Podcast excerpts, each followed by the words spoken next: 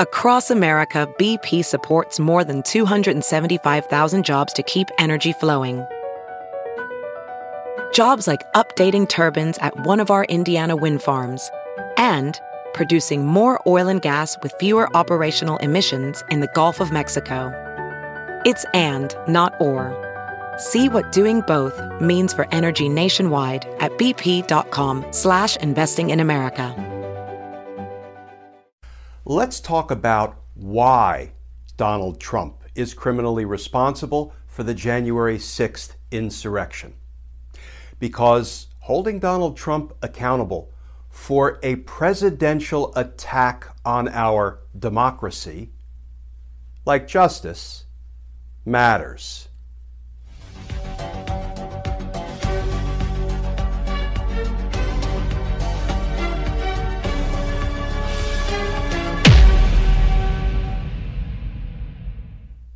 Hey all, Glenn Kirschner here.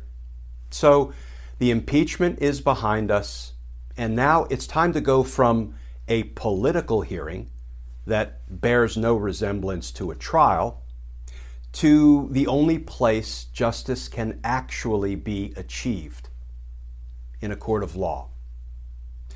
You know, I'm hearing lots of discussion about whether Donald Trump has criminal liability for inciting the attack on the Capitol. Even Mitch McConnell, who of course punked out of voting guilty, even Mitch McConnell said the following, as quoted from a New York Times article quote, There's no question, none, that President Trump is practically and morally responsible for provoking the events of the day. No question about it. Now, of course, there are two places that Mitch McConnell's words mean nothing in a court of law and everywhere else. But let's be clear Donald Trump not only incited the mob, but as the attack was underway, he refused to do anything to stop it.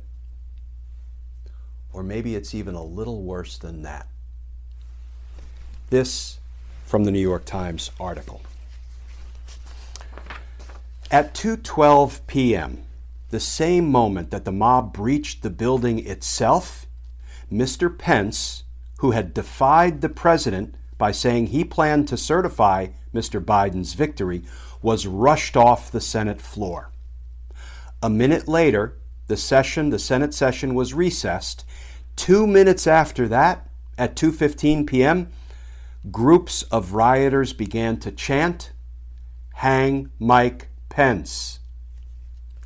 9 minutes later, at 2:24 p.m., Trump tweeted a broadside at Mr. Pence for moving ahead to certify Mr. Biden's win. And here's a quote from Donald Trump's tweet Mike Pence didn't have the courage to do what should have been done to protect our country and our Constitution, giving states a chance to certify a corrected, a corrected set of facts, not the fraudulent or inaccurate ones which they were asked to previously certify.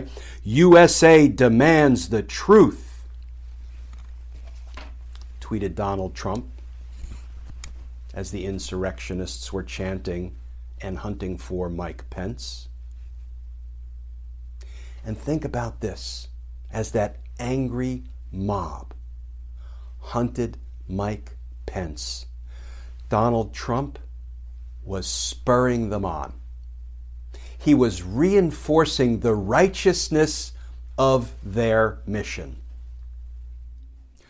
But Donald Trump's refusal to do or say anything to stop the attack is really criminal icing on the insurrection cake. Because there are two facts that convict Donald Trump.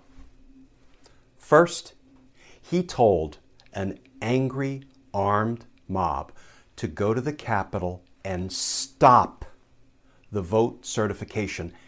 And they did. They executed his command to the letter. They stopped it violently. And two, criminal intent. I have to tell you, folks, I get tired of people saying it's so hard to prove criminal intent. No, it's not. I spent 30 years proving, or at least trying to prove, criminal intent in courtrooms, both military and civilian. In courtrooms, both local courts in D.C. and federal courts in D.C. I never once had evidence in a case where a defendant had said prior to committing the crime or during the crime, Excuse me, I'm intending to commit, commit a crime just in case somebody wants to use this as evidence in the future. That's not the way it works. The law says you can infer someone's intent from their conduct, their behavior their words. Donald Trump's intent was corrupt. How do we know that? Because he launched the attack on the U.S. Capitol from a platform of fraud. He whipped that crowd into a violent frenzy by telling them the big lie. The people in that building stole your vote. They stole the election. They took your president from you. Now get down there and stop them. Donald Trump's intent was corrupt from start to finish. And frankly, it will not be hard to prove that in court.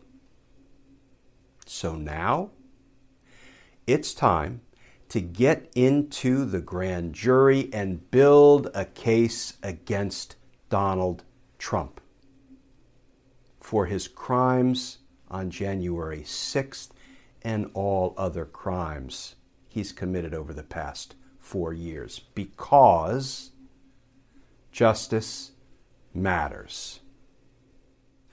And as always, folks, thanks for watching these daily videos. If you'd like to more formally support our all volunteer efforts and our content, you can go over to patreon.com, sign up to become a patron, and if you do, I will send you some Team Justice stickers and a personal handwritten note of thanks.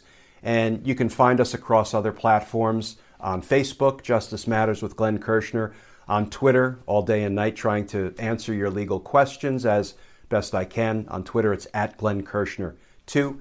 And of course, you may have seen that Team Justice has authored um, and distributed a letter to all 50 state attorneys general and the Attorney General for the District of Columbia. I always have to add that, um, urging the prosecutorial authorities in all 50 states to please open criminal investigations into the avoidable, the preventable COVID deaths because Donald Trump, Mike Pence, Jared Kushner, and perhaps others in the Trump administration need to be investigated. And if the evidence supports indictments, they need to be indicted and held accountable. As always, folks, please stay safe. Please stay tuned. And I look forward to talking with you all again tomorrow.